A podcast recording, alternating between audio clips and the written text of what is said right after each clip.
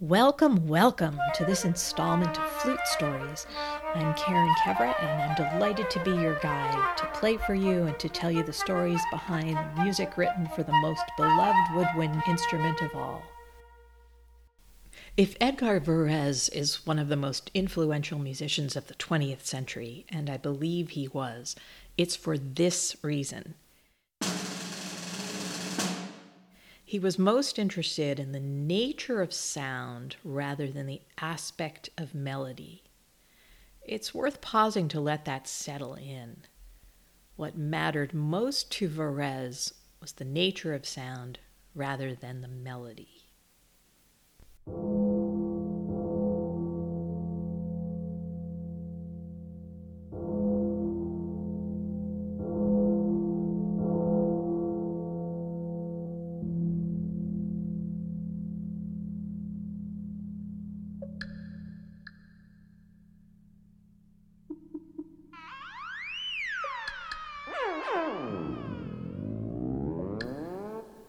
The late American novelist Henry Miller called him the stratospheric colossus of sound. Varèse's remarkable piece for solo flute called Density 21.5 is the subject of this podcast episode. I feel strongly that Density 21.5, along with J.S. Bach's solo flute partita in A minor, Debussy Syrinx, and Berio's Sequenza form the four pillars of the solo flute repertoire, at least so far. If you're interested in exploring modern flute repertoire more deeply, particularly music that's being composed right now, Google the name Claire Chase. She is the energetic and industrious new music ambassador flutist who's embarked on a project called Density 2036, which is building our repertoire by leaps and bounds. You must know by now that I love a good backstory. When I know something about a composer's life and times, I feel more connected to the music. Edgard Varèse was born in Paris in 1883 the same year as the Parisian designer Coco Chanel, the Czech novelist Franz Kafka, and the Italian dictator Benito Mussolini. This was also the year that two important works of fiction for children were published Pinocchio and Treasure Island. And speaking of islands, it was the same year that Krakatoa erupted.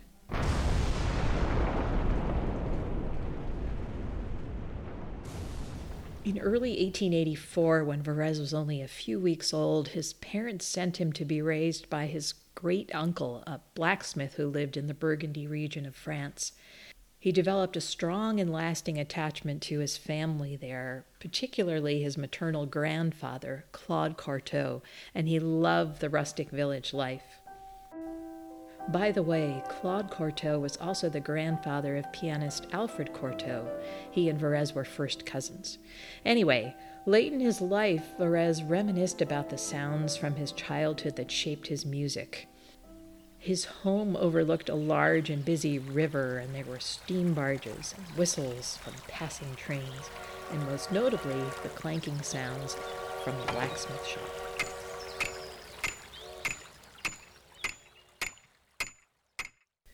When he was 10 years old, Varèse's parents reclaimed him and took him to live in Italy.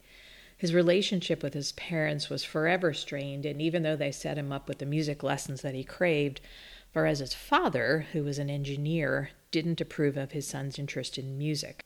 So he sent the young Edgard to an engineering school. Though he had a mind for engineering and science, Varèse wanted a career in music. So at the age of 18, he set off on his own to study music in Paris and never spoke to his father again.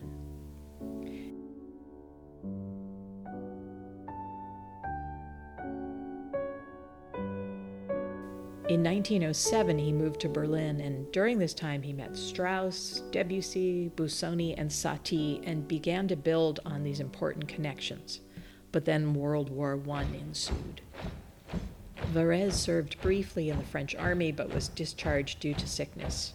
It was at this point that he set sail for New York City, where he lived and worked for the majority of his lifetime. He settled into Greenwich Village, where he fell in love with the sounds of the city and drew upon it for inspiration, much like the blacksmith's hammer from his childhood. Varèse's career and life were not easy. His music was new and controversial, and it didn't get performed frequently due to unusual scoring. His catalog includes only 12 complete works, but they've stood the test of time. His first American composition, written in 1921 and premiered by the Philadelphia Orchestra in 1926, was fittingly called Amériques. It was scored for a large orchestra and all kinds of percussion. It was a compelling cacophony of New York City street noises sirens, fire trucks, river sounds, foghorns, and even skyscraper construction. In 1930, while living briefly again in Paris, Varèse composed Ionisation, which became one of the first concert hall compositions featuring nothing but percussion instruments. Varèse loved percussion instruments, perhaps best of all for their timbre and color, and it's worth noting that he often called upon melodic instruments to create percussive effects, as you'll hear in Density 21.5. Varèse desperately wanted to work with new instruments, like the spooky theremin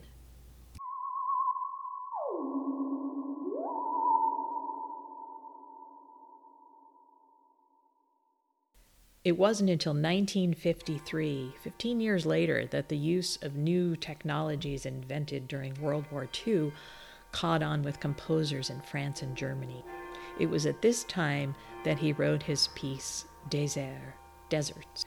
It combined acoustic orchestral instruments taking turns with taped electronic music, and it is considered to be the first important work of electronic music.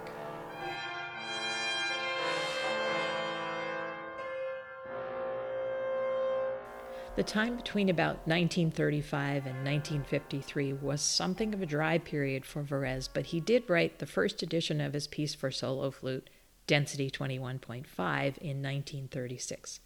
He composed it at the request of Georges Barrère, the French flutist who was the principal player in the New York Philharmonic at the time. 21.5 is the density of platinum, and so it became the steely and modern sounding title for the piece that celebrated the inauguration of Barrère's new platinum flute. Flutists know that density 21.5 is a kind of salute to Debussy's Syrinx in the way that it mimics the opening intervals of Debussy's little masterpiece for our instrument.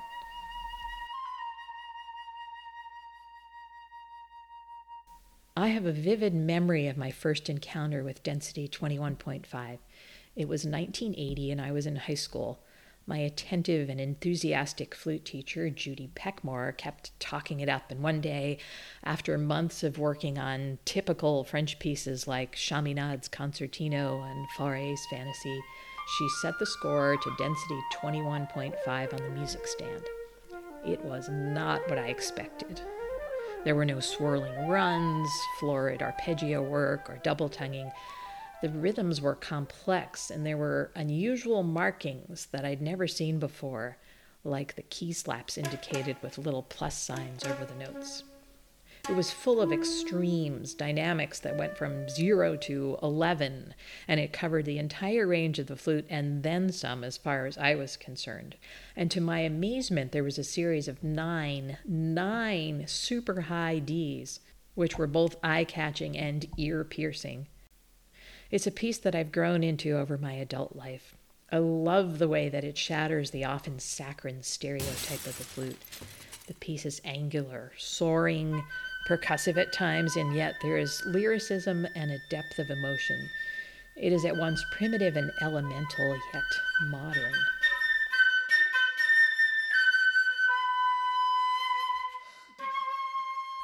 Varèse once said the most amazing thing. You must listen to the sound of snow falling. It's quiet when the snow falls, like treading in bathroom slippers, but there are rhythms it makes a kind of song. Remember what I said earlier? Varèse was more interested in the nature of sound rather than the aspect of melody.